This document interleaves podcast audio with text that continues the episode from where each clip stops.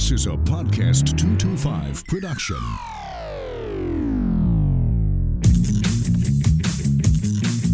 Welcome to the Clay Young Show. Here we are back again with another edition of the Clay Young Show here on podcast225.com, iTunes, and the Talk 1073 mobile app. Again, glad to have you here. Thank you for hitting the subscribe button. If you have not, you need to do that. You can get the show for free every week, or in cases like this, when it seems like we're doing a show every day, it'll pop right into that podcast icon and you'll have a chance to hear what's going on. Today's show is a continuation of our ongoing dialogue about what's been happening happening in Baton Rouge. Our guest on this show is the former Baton Rouge police chief Pat Englade. He has very candid thoughts about the relationship between inner city communities and law enforcement. He also talks about his time as chief, his reflection on the way officers and citizens should interact. He is candid about everything, but that's the kind of guy he is. He tells you what he thinks, and I generally like having people on the show who just shoot it right down the line, and that is what he does. So you will hear his thoughts unvarnished and pretty interestingly uh, clear about where he stands on everything. Uh, you you'll hear in the show that I've known Pat for goodness 13, 14 years, and I count him as a friend. And so I think that for people listening to the last series of shows, you will get a chance to hear from people on both sides of this issue.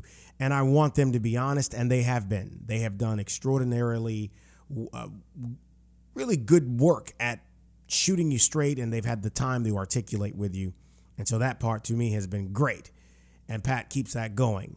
So we've spoken to the aunt who was one of the people who raised Alton Sterling. We've spoken to a couple of the members of our Metro Council here, Lamont Cole and uh, well, Lamont Cole and Joel Boé. The Boé show is still to come, but I've already spoken to him. We've spoken to a lawmaker in Ted James, and uh, uh, Sandra Sterling is the aunt who helped raise Alton Sterling, and uh, that show. I'm still getting great feedback on that show. Still to come in the days and weeks to follow. Our conversation with David Tatman that was going to happen that's, that this week, we pushed it back to next week. We're going to sit hopefully within the next week to uh, record a show with former state senator and current, current mayoral candidate Sharon Broome, who reached out about being on the show. And absolutely, I, yeah, come on in. Want to talk with her as well. And that's all that. So without further delay, a quick break and then back with former Baton Rouge Police Chief Pat Englade here on the Clay Young Show on podcast 225.com. Promote your business or organization on podcast225.com. Podcast225.com is quickly becoming a weekly tradition for Louisiana listeners. Every month, thousands hear the weekly Clay Young Show. Every week, Clay sits with some of the state's most fascinating and entertaining people. Posting your company's logo on the podcast225.com website or having a professionally produced commercial air on The Clay Young Show is a great way to access a loyal and informed audience. Get more information by calling 225 214 1550. That's 225 214 1550. Welcome back to the Clay Young Show. Back with former Baton Rouge Police Chief Pat Englade. And as I was saying, I was thinking about this earlier.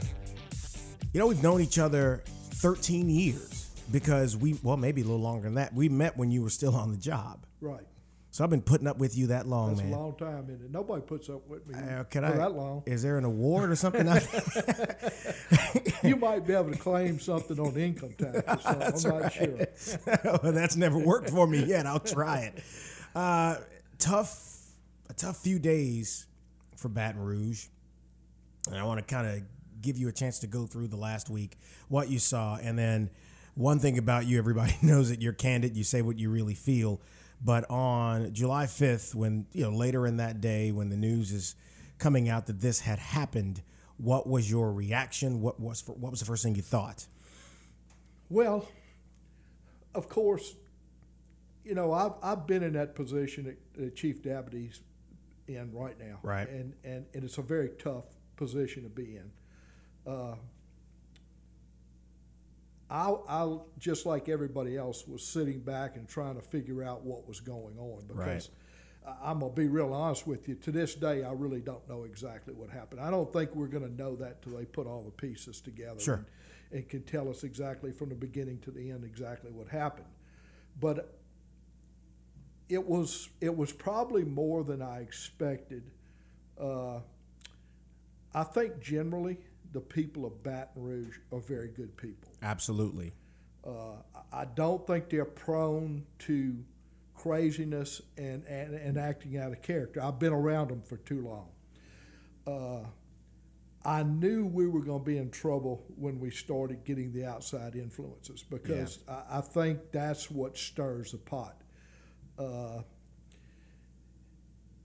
it's a terrible situation, uh, all the way around. I don't, I don't Sure. think there's any way to deny that it's a terrible. Uh, no police officer in his career wants to fire his gun, let alone kill somebody. I, I- I think that if I don't think there's a police in this country today that doesn't realize what will happen when that occurs. You've seen it happen too many times. You've seen Baltimore. Uh, you've seen the, the other examples of these recent police shootings where you know that your life is going to be turned upside down at Right. that point. So Right. the idea that, that anybody would purposely go out without any reason at all and, and do something like that just seems so crazy to me. I just can't see that happening. But you have to realize that all policemen are human beings too. Uh, they are subject to fear and, and being afraid of things Sure. and and not knowing what to expect in a situation like that. I've been in a situation just like that before. And you're not never going to know what you're going to do until that moment and when it happens as to how you're going to react to it. Right. So all the training in the world is not going to set you up for what's because not every scenario is going to be the same. Everyone's going to be a little bit different. And like I said, until we know the final story and exactly what happened out there, and and how it unfolded and how it ended up at this point, I, I think that we all owe it to the system to let it work and then find out what happens, and then. Course, then it's up to everybody else to make their decision about how they feel about it at that point. What was your reaction to the call for Kip to resign and Dab to be, uh, Carl Dabadie, Chief Dabadie, to be fired? Well, I think that's a that's a gut reaction from people. Uh, first of all, you had a tremendous amount of emotion going on at that Sure. point. and if Kip resigns, and if the chief resigns, well, what do you do then? I, I mean, there's it just doesn't make any sense. I think if you if you got a problem, you sit down and you address it. Up to that point, there have been issues in, in Baton Rouge with both the police department and, and the mayor. But nobody was saying you need to resign today. Sure, it only sure. took this event to kind of push that over to that point. So, my point with the whole issue and the mayor is that at that point, the mayor and the chief both have to step up and be leaders. Yeah. They have to lead this community through a very rough period. Define that, that leadership, what you define the role of leadership in context to what happened last week. I think, uh, well, as far as a police chief, I, I mean, I've never been a mayor, don't ever want to be a mayor. Uh, uh, That's one more sane person in the city. I, I, yeah, I, I may be the only one that's not running. Uh, but I'm not running. But uh, from from the police chief standpoint, I think the chief did a very good job of, of, of trying to keep everything in line. He has to be out and supportive.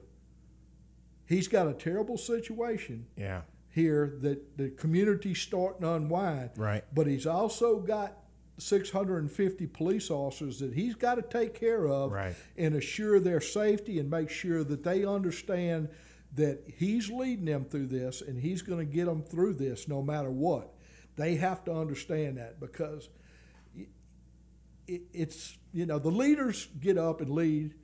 And I've always said, if you don't want to lead, get out of the way and, and let somebody that wants to lead lead. And Right. That's, that's the way I've always felt Yeah, about things. I'm not going to pull you into the political thing with Kip because it's it's kind of it's on the periphery of the context of this because he's he's taking a pounding for not saying anything. I, I spoke with Sandra Sterling yesterday as we sit to record this, and she said the first elected she spoke to outside of Lamont Cole was Governor John Bel Edwards. That she's not heard from him, and Hiller obviously is going to stay out of the middle of talking to anybody if he can. Uh, but but moving on to Wednesday, Wednesday was the first evening that we really saw the protests, and they stayed at that convenience store for two nights and then moved over to PDHQ on Airline Highway. So the first evening of protests, what, what was your reaction to all of this? Because we had gained the national attention by Wednesday morning. Well, Clay, I, I had to, I had the opportunity, and I'm not going to say it was it was exactly the same thing, but in the early '90s, we had the abortion protest Right. here. It was Op- Operation Rescue, Right. and and it was the same type of very emotional situation. Uh, th- these people feel very very strongly about abortion and uh, and how they feel about abortion doctors and those sort of things. So it's the same kind of gut wrenching emotion that you had back then. And and again, I think the people of Baton Rouge at that point just wanted to come out and and sit there and pray and hope things that you know whatever their God would intervene Sure. on this and, and things would turn out. But we knew as soon as that outside element would come in here Yeah. that they were going to stir that because Yep. it's it's like a it's like almost like a you know you're sitting through a boring game of some kind and all of a sudden there's a real hard hit on the field mm-hmm. and everybody just goes crazy and everybody starts to get into it and it just and that's almost what we found here is that I'm not going to say it's a mob mentality but you had people out there that just wanted to show their support Sure. for what happened Sure. at that store and but that wasn't enough for some of these people Well, because the first couple of nights, you know, the emotions were high, and by Friday, there, it was it was different. By Friday at the police department headquarters, the energy was different, and you can tell because there were a lot of outsiders there, and the way that they were going about it. Uh, I'll go back to the the Thursday. Thursday evening, there are protests out at that convenience store. Uh, well, let me go back a, a day before. Wednesday night, the the sixth in Minnesota. Video of this shooting comes out, and we basically learn about it on Thursday morning. When you saw that, what was your reaction? Because that was a different kind of circumstance too. But what did you think about that? Well, I, I, I look at it when I see these things because I had to look at them uh, at, at shootings as a police chief, and and I always made up my mind, and it it's, it held true for anything I did in police work that I had to be convinced that somebody did something Sure. before I was going to render my opinion about what I thought. Uh, my worst fear in being a detective during when my time as a police officer was putting somebody in jail that didn't do something. Right. It just bothered me. Right. I, I didn't want to do that. Right. And I, I carried that philosophy on with me as, as when I became chief, and I always wanted to give everybody the benefit of the doubt up to a point that I w- it was proved otherwise Sure. because it's very hard to put yourself in that position Right. unless you've been there before. Right. And that's just a very, very small fraction of this police department that goes through an event like that, to be honest with you. All the shooting, the training, uh, the shoot, don't shoot, all those scenarios that you go through, until those real bullets and, and, and people reaching for guns or coming out and telling you they have a gun. I, I looked at the Minnesota thing from a, from a just a citizen standpoint, and I'm gonna tell you, it gave me some pause. Yeah. I, I something happened there that triggered this police officer to do whatever he did, and again, I, I don't know what happened. I don't know what he was thinking, but Looks bad. it looks bad on Yeah. on face value. It Yeah. looks bad. It, you know, the thing that came out of this, and we've heard this from a lot of people lately, is this relationship between the police department and quote unquote the black community and all of this angst that's popping up now. And I don't think the Baton Rouge Police Department is a racist police department. And it might surprise you. I was telling you before we sat to do the show that Sandra Sterling said she doesn't think that they're racist. Ted James says he doesn't think that the police department is racist. There are people who support what law enforcement members do. I mean, I've got members of my family who wear a badge. I've got friends such as yourself who have served in law enforcement. No group is perfect. We know that. Not not church leaders, not educators, not doctors, not lawyers, nobody. But when this stuff pops up, the the narrative is so intense, right? So when you hear that and you see what's being played out on television and the way the national media is characterizing who Baton Rouge is, what do you say to that? I, I don't think you label a whole group of people as racist. Do I think there are people that have racist ideas within that department? Absolutely. I would be, I'd be a fool not to think of that. I, I think those occur in every group of people sure. in this country. I sure. don't think you're ever going to get rid of that. Nope. But I think as a whole that people become police officers, and it's it's a kind of an old joke around the police department is when you ask somebody why they want to become a police officer, they say they want to help people. I guess that's the appropriate answer. I don't know, but but in reality, I think that's why you do become a right. police officer. And it's not because I want to help white people or black right. people or Asians or anybody. It's, it's not to get rich. I, I, want to help people. I think it's a public service right. that you do. And Lord knows there's no thankful, there's nobody's thanking you for it most of the time. It's a thankless job. Right. And and again, you're not going to get rich doing it, but it's rewarding. I, I think every time you turn a corner – and somebody walks up to you and says, you know, I do appreciate what you do, I, I think that makes that job worthwhile because they don't hear that all the time. You know, I, I, I heard complaints being a police chief for, for years. And the number one complaint I heard from people, and you'll never understand, was not the police are beating people up, you know, the, all these ugly things are happening in the city it's came over traffic stops. Un, it, it, was it, it, it was the number one by far is the way officers treated them or acted during a traffic stop. And and I think the worst thing if you if you look at and I could almost understand that to a certain point because and I used to tell these officers it's it's okay to tell somebody that you're stopping them for a violation, but nobody wants to hear you tell them how they need to drive. A lecture. They don't want to hear that. Yeah. Nobody wants to hear that. And, and and that's the number one thing that people would get aggravated. At. And then of course they'd be going home that afternoon and see a police car going speed by them at 100 miles an hour and say, You see what I told you, huh? what hypocrites. that's, that's, right. well, you know, the, the we go through Wednesday and we chatted about that, and then Thursday night in Dallas, and we all see that. I mean, what what'd you think? I you know, I look at things as as a department. I mean, that's just the way my mind's tuned, and and I have to say, I have to admire that police chief. Yeah. Not for what not for what he said or how he conducted himself so much, but just his strength in being able to hold up to that whole.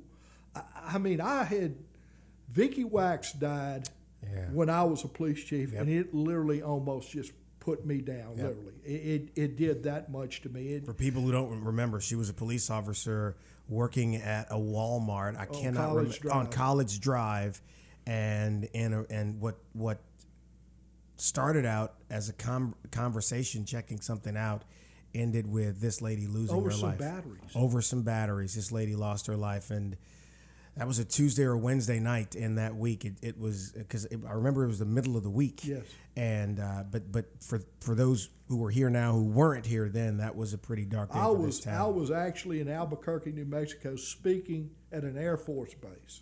Oh wow! And and I got the call and and my wife and I talk about that all the time. We spent when I got the call, we spent that whole night trying to get me out of here on an airplane to get back to Baton Rouge because I felt I had I was the leader of that department. I Right. needed to get back. There, there's no worse time than that. Right. I, and and I guess that's the point I'm trying to make. You got five. Five. How do you deal with that? How do you how do you seven- pick your head up? Well, what what was it? A dozen shot and five died. I, I I can't even imagine it. I mean, I got to give him that. The, uh, you know, he spoke a lot about God during this period. He stayed steady. He he's. I mean, he's my hero. He I never. say he, that his He- voice never cracked. Uh, to some of the media, when you know the next morning, he said, "I want to clear something up." The suspect did not did not commit suicide. We blew him up. And then later on, they're asking him questions about it. He said, "I'd do it again." And as one sidebar, I don't know why anybody would waste any time on air talking, being critical of how they how they took him out. I, I never uh, really give credit to how many stupid questions the media is going to ask you because that was obviously that man's choice right then in his position he was in to stop the killing. Right. And if he had to blow the whole building up, you Yeah. know, that's his decision to Yeah. make. He knew he was going to have to live with that decision. And I'll tell you, I have never heard that before. That, that, must be brand new. Uh, that I, we had robots, but I didn't know they had them that could bring bombs. You're, in. you're like you're, you're the. I've heard other people say that that, that that that's brand new. They had never heard of that had- before. And the thing had C4. Yeah. So they had some serious power behind it, and I'm sure they they scooped him up with a dustpan when it was all over with. So you know this thing happens, and it does affect some of the narrative here because a lot of the elected officials who were a part of these protests were at that point saying that's not what we want here. I saw a few of them on national news talking about that. Ironically enough, the night that it happened and Sandra Sterling talked about it in the show that national media was trying to call her and getting her to almost justify the actions of this moron in response to what they say happened to her nephew. And she said, I just, I wouldn't do that. There's no justification for that. And I'm thinking, sometimes, and it's not all the time, because I, you know, I've spent 20 years around media, so I, I, you know, doing it, and even in this capacity now in my own form. But sometimes I look at some of the people who do this, and I just wonder, how the hell does anybody trust you to ask a question on behalf of their media company? Do you know? I, I don't know. I, I can't. I, I, I, what, I did press conferences almost daily During the serial during killer the serial- investigations. And, and, yeah. and the amount of stupid questions that were presented were just, you know, it almost appears that there's a couple of questions in the beginning of a press conference that make good sense. uh, Right. that- and then they've got what they need, and then there's nothing else to say. So let me just find something real stupid to ask him, like, to try to piss how you do off. you feel about blowing that guy up? Do you feel well about that? I mean, how? What, what kind of question is that? I just- this guy just lost five of his people and had eleven or twelve more shot. His city's in total disarray, and they're asking him how he feels. I mean, the, the guy's numb right now. Right. I mean, he's got Yeah. to be numb. Yeah. He's been a rock star, though. I mean, he said one of the things that we can do to make this better for a lot of the young men fill out an application. You know, and he tells his own personal story about how he had a full ride, went to college, the whole thing, and he saw that as his way to give back. Just like you were just talking about, wanting to be helpful. And when he started, maybe he had the goal of maybe one day being the police chief, but but on day one, you know, that's a great distance off from where you are when you're in the academy, right?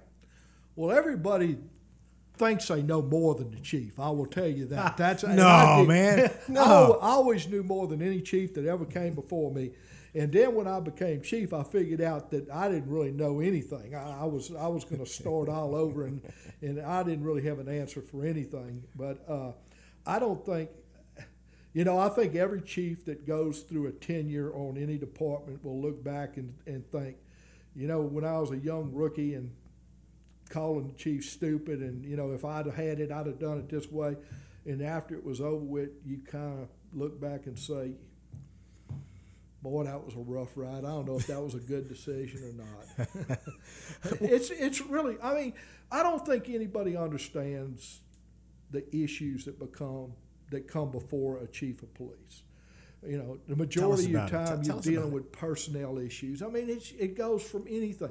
You got a thousand employees that are working for you, and a thousand different problems every day. You got, you know, you got two women fighting in traffic records. You got, you know, there, there's a, a guy's going through a divorce and, and he can't work anymore. You get people injured. I mean, every day you're dealing with these personnel issues that you really don't have time to sit back and think about police work. You're too busy dealing with, you know, people problems every day Trying and your own city. people. Yeah, you know, yeah. it's it's it's hard to balance that out and and, and understand what, uh, you know, how do you how do you balance all that out together, and it's a tough thing to balance out. Let me ask you, right now, what do you think police officers in this town are feeling about the way that some people in this town feel about them. And let me say this at just alongside that question, there have been groups of people who have showed up to the police department with food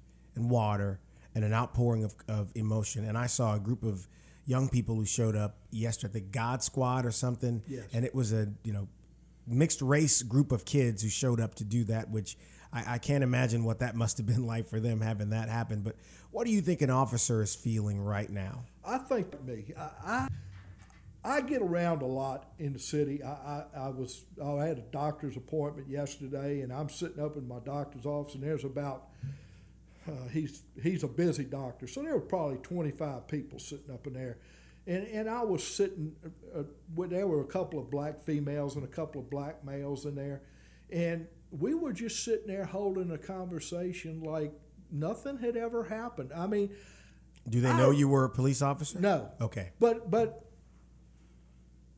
well, I think maybe a couple did. Everybody everybody looks at me and goes, "I know you from somewhere, but I just don't know where." I used to be a weatherman. but uh, I, I don't, you know, I really genuinely think that the people of Baton Rouge are very good people, and they actually believe that the Baton Rouge Police Department, the Sheriff's Office, State Police, are all very good agencies, and and for the majority of the time, they're pleased with what they do. But because you have to understand, the majority of police officers in this city are in the predominantly black areas of Baton Rouge, and Right. it's that hard. You know, I hear this racial profiling. You hear all these terms being thrown around. We're targeting young black men. Uh, you know, the police are.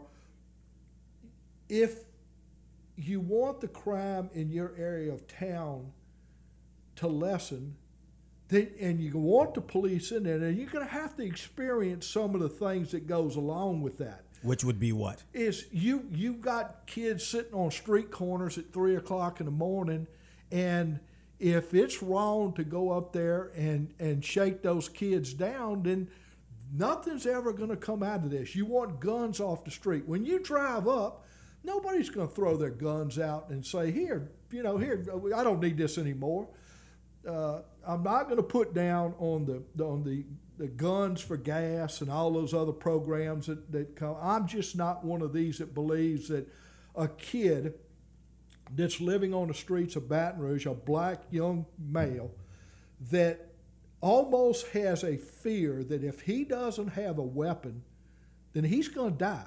Right. He almost feels like he has to prepare himself for because the other guy's got one, and if I don't, then something's going to happen to me. And it could happen anytime. Do you think he's going to go turn his gun in? I No. mean, it's that's what we have to break. It is is that we have to get back, and, and I'm going to tell you honestly, Clay, the number one thing that we've lost in this country from the last generation to now, especially, is just respect. Mm-hmm. We have no respect for anybody, Yeah. and that goes across all lines. Oh, sure. Uh, you know, I, if I, I hear these kids the way they talk to their parents, and I'm talking about white, black, Oh, yeah. Oh, yeah. you know, I had a kid, you know, toward the end of my career, I had hired one academy before I was getting ready to leave, and I had these kids coming in, and I always like to look at them in the face and you know and talk to them. Uh, I, I think it's the most important thing that a police chief does is who he hires. Right. Or she, I better say who they hire, because you're giving that person a gun Right. and you're saying you go kill somebody with it. So you better damn well know who you're giving a gun to Right. and make sure that you think they can handle that. But but you know, I started to see things in kids' background checks. I started to see things that just gave me a lot of pause for why are these kids coming in with all these charges on me? When I joined the police department, if you had a speeding ticket, they beat you up uh, in, in the academy. I mean, Yeah. you weren't supposed to have anything. And I've seen that transition into these sort of things. And after the we had that one academy that graduated, and this kid walks up to me, and you know we're what the the I, I don't know what they do today, but we would transition the old police cars and, and give the, the, the a seniority based. You know, we would give the older police officers the newer cars, yeah. and the new recruits we would get them an old car. And I had a, one of the kids walk up and it was a white kid, and he looks at me and he says, "Why am I getting that old car?" I mean, I almost didn't know what to say. I just, you know, I, I was flabbergasted for a minute. And, and when I caught my breath and said, uh, well, first of all, you don't have a car at all now, but I'm not your daddy. You know, your daddy may have gave you a new car every year. I ain't your daddy. And, and, and now you got a real problem because you done gave me the red ass here Right, now. right. So we got a problem. And uh, yeah, I, I saw that. I, you know, I had a kid actually walk into my office one time. I called him in, and all I was going to do, I kind of had a philosophy: is the first one's on me, the second one's on you. If Right. it was a minor offense, Right. and and the second time they came in was when we dropped the hammer. But he'd come in, and I said, "You need to watch." I was going to tell him, "You need to watch the way you talk to people." I said, "You know, I'm starting to get complaints that you're being a little overbearing and you're starting to be rude to people. We need to." We need to be better than that. So he walks in my office and he said, "What you need?" Oh man. I, I will tell you, Clay. I, I did like Michael Jackson. I was I was moonwalking backwards, and I went. And again, I caught my breath, and I said, "Son, let me explain something to you. You're going to walk outside that door. You're going to think about what you just walked into the chief of police's office and said." And I said, "You're going to think about. I'm going to give you five minutes. Then I want you to walk back in here." And I want you to tell me the same thing because if you do, you're fired. and I said, I and you need to think about real, real hard what you just explained to the chief of police.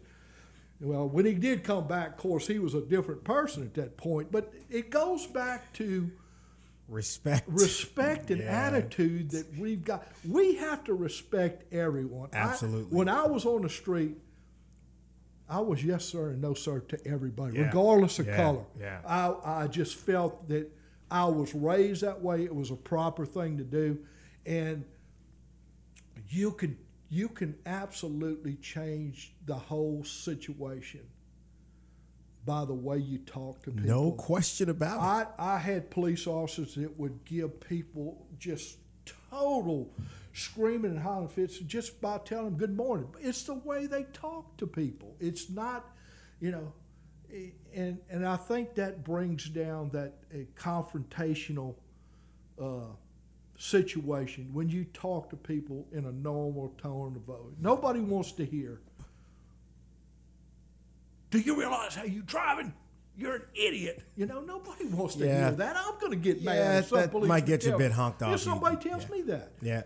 Yeah. So you're saying law enforcement here, they're hearing what's being said. Now, and I'll just kind of drill back down on that. They're hearing what's being said.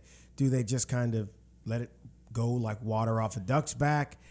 And for the percentage who are taking it personal, because these guys have families, these ladies and guys, they have families, they have social circles, they you know they go to churches or wherever they go, and they hear all of this. So how do you keep from letting what you're hearing out there influence the fact that you're out to call balls and strikes and do the job on the line? Well, they knew that when they walked in. Uh, probably in the first week of the academy, they knew what was going to happen. But this is different though. This is different This for Baton Rouge. But it is different. But but again, you're you're the negative tone is you know it, it's been hyped up and it's been stepped up. Mm-hmm. But I, I think what the, the officers that I've talked to during this period of time, for one thing, we're getting extremely fatigued. Yeah. They, it, it's hot. Yep. They were working 12, at least 12 hours Yep. a day.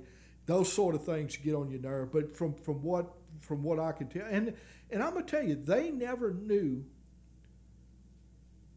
what was going to happen at any one given moment because I always said we're one incident away from a full blown big old deal Right, here because right. that's all it would take is somebody to cross that line and, and do something stupid on either side. Right.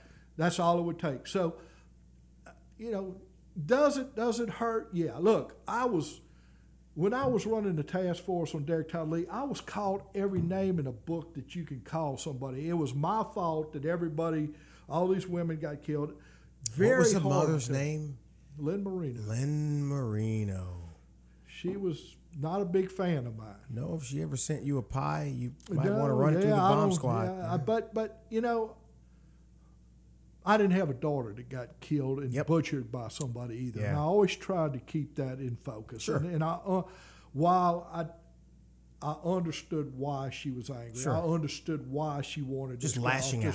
Street. I 'Cause her kid was killed, Did yeah. it make me feel any better? No, I didn't Yeah. want to feel like getting drugged through the mud every Yeah, day. yeah. But you've got to you've got to keep your eyes on the prize. Sure. You got to keep moving forward. And these guys got to do the same thing. They're hearing every they're being called every name in the book. They've been accused of everything. They've been you know every every day there's some new lawsuit being filed by somebody that they've done something they shouldn't have done. And you know those things can be expected in these situations. Now, unfortunately, that's just the way things are in this country right now. Yeah. Everybody's going to go get three or four lawyers, and you know that's that's that's the way we do business now. Unfortunately, How do we make this better? How do how do we create a bridge where people with courage can cross it between the two sides of this issue? The the well-meaning public servant law enforcement community and those people who feel like police officers are out to get them. How do we build a bridge to where so where we can make this better? Because this is a good town, and I think this is different for for us, and we're trying to figure out how to navigate through something we've never done before. How do we build that bridge? I, I think we need to do what we've quit doing a long time ago, and that's communicating. And and all everything I've just been through here Sure. with you in the last few minutes has mm-hmm. Has kind of been focused around communications Right. and how you treat people and Sure. what you expect out of people. Uh, I, I don't know if we're going to fix the problem. I, I, I think that as long as police officers have to do what they have to do, that there are always going to be these types of problems in the community. But what the public, what I would expect out of the police department is that they do what they're supposed to do within the law, and they treat everybody how they would want to be treated. I think that's absolutely what you have to do. Now, I don't expect somebody, a police officer, to sit back and get beaten on and mistreated Right. and those sort of things because I think that if you lose that, you you lose the law. Uh, you you become a lawless community, and we can't do that. But but I think we need to take these talking heads, these the politicians that are that- that have other agendas, uh, that are looking for votes instead of just let's do the right thing. There's no reason why. I, I think that this community can be put back to where it needs to be if if that dialogue is opened up and we just we're real frank. I mean, you know me, I've never had a problem being frank about something, Nah. and and and I think that if you sit down with a group of people, you know, I heard somebody say there was a meeting being held with with some ministers and some other people, and it was it was discussed how we're going to fix this problem in Baton Rouge, and they said, well, we're sitting around with like-minded people. That's not what you need to do. I need to sit down with people that don't think like me, I saw someone say that this morning, and and that's not the way it needs and to be. And it's not happening at all. Uh, the, the people that's on the street and, and, and suffering with crime going, don't think like me. No. They we need to we need to figure out Right. how we bridge that gap where we're not like minded. We're we're opposite really in the way we feel because you want your community safe, you want it taken care of, you want your house safe, you want your children safe. But on the other hand, you don't want police in there grabbing your children Right. up and snatching them up and throwing them all over the street. Right. So there's that. We need to fix that because I think it's not that far.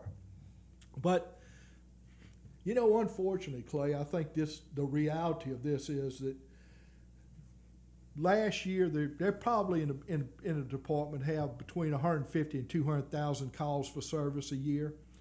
There were probably a couple of thousand calls that were just like this the other night. Hmm. Exactly like it. A guy on a, in front of a store with a gun.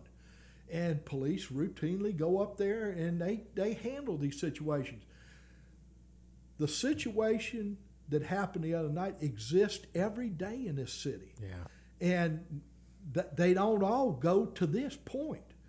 So Thank God. thank God. I mean that that's you that we've the police have had numerous opportunities to do these sort of things if that's what their mindset was to do. Right. But I'm gonna tell you the last thing, the absolute last thing that Blane Salamoni wanted to happen to him that night when he left the house was this to happen.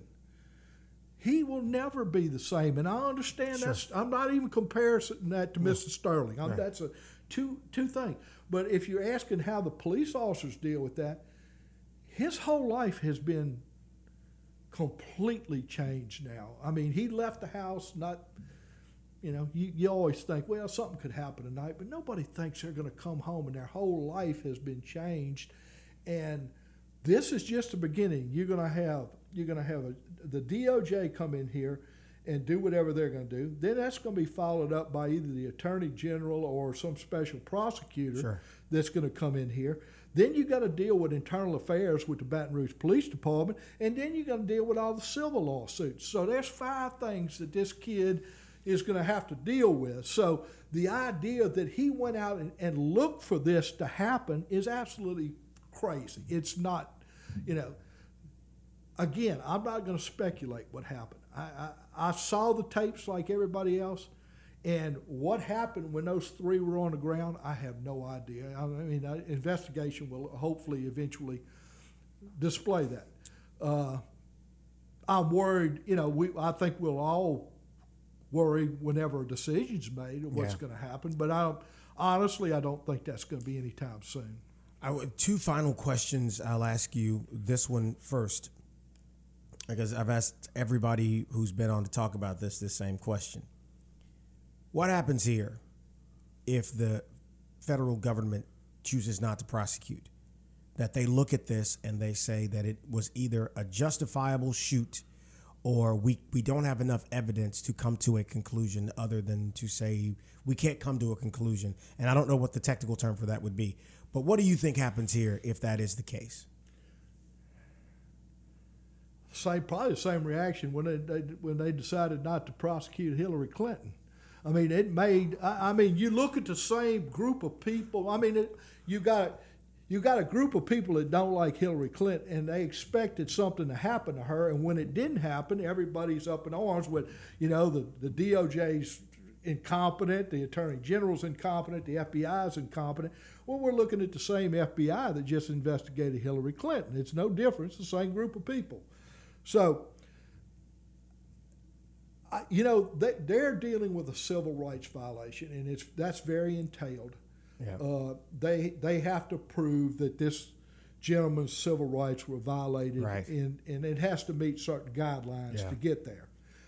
Uh, I, I don't know. I have actually never. What has always happened in the past is that that BRP we always handled our own stuff. Yeah, that brings up another issue that I guess. So I guess there's two more questions that I need to ask you. Uh, I'll just jump right in right there. Do you agree with the decision to bring the feds in to handle this? No, because I think the Baton Rouge Police Department has the best group of people that deal with these kind of things every day. They deal with homicides, they deal with shootings every day. They have the best people that know how to do it. The department, they- they're going to bring down here two DOJ attorneys and a group of investigators probably, and those guys have never worked a homicide in their life. I, I mean, that's the reality of it. They, the FBI does not work homicides. Now, I don't think that's their intent anyway, because I'm a little confused on this myself. But the On point what? out, On which part? what exactly are they are they they trying to achieve here? I, I, you know, everybody said let's throw it to the DOJ and let's let them handle it and, let's hand it off to them. And I'm assuming that their responsibility in this will be to find if there's a civil rights violation because there's no there's no federal homicide charge on the books in this country. But don't you think there are people who who like for me, I thought the decision was smart from this standpoint that there was the accusation of some kind of corruption or shenanigans or whatever was going to be thrown at the Baton Rouge Police Department and the DA's office no matter what they did here. And by backing it out that way and then working back this way, maybe you remove some of that. Was I wrong? Well, I guess I have Because your perspective is from the My- perspective of someone who's worn the badge and done the job I and has led my- the department. I guess my perspective is that I want my people to do this because they're the best at doing it, and I don't think anybody can do it any better. And I think everything they do will be gone over with a fine tooth comb. Sure. Everything will be evaluated. There's no hiding anything anymore. I mean, it, this will be an open book, whoever does it. It will be all laid out.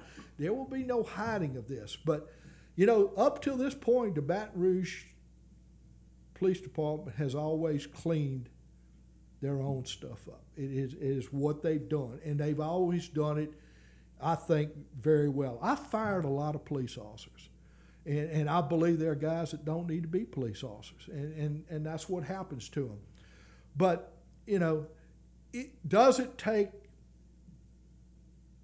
that equation out of it? Yes, you're right. It does take that out of it. But if my purpose is to find the truth, Sure. to make sure that everything's done the way it's supposed to be done, and there's nothing there that's going to, uh, uh, you know, that's going to hamper that. Uh, what happens the next time a police officer shoots somebody? What happens the next time somebody gets beat up? Are we There's, not a, there's a let- long time before there's a next time. well, I know that, but it could be happening right now. The, the point I'm making is, do you bring the D, DOJ in to investigate everything the police department does now? Oh, is Oh, the. DOJ going to run the, ble- Yeah. the police department? I mean, that's what the precedent I worry Yeah. about is that you've created this now that nobody's going to be satisfied with anything that the department. but that narrative does. is probably because of all of this, all of this that's happening in other parts of the country, is that people are so sensitive and and they're so careful and calculating about everything they say and they do, and in my opinion, sometimes overthinking it. Uh, I just I want to ask this question as we wrap up. First, many of the men and women who are currently employed by the Baton Rouge Police Department served alongside you and under you as their police chief. There's still some people there. There's that a few that. left. There's a few left. To them and to every other man and woman who is serving in the Baton Rouge Police Department, what would you say to them? And for those on the other side of this, not those looking for anarchy, but those who just have a not so high opinion of the police department right now, what would you say to them? Both of them, take them in whichever order you'd like. I, I have spoken to a number of police officers, and I have posted a lot of information on Facebook just in my support of what how I feel about the Baton Rouge Police Department. I, I, it's very important to me. I spent more than half my life there. Uh, I I think it's a, a professional organization. It's accredited, uh, a nationally accredited police department, which they go over everything you ever done and, and includes use of force issues. All those things are examined. So, you know, you almost and and if you were having racial problems, those things would creep up in these accreditation type hearings. So, but I think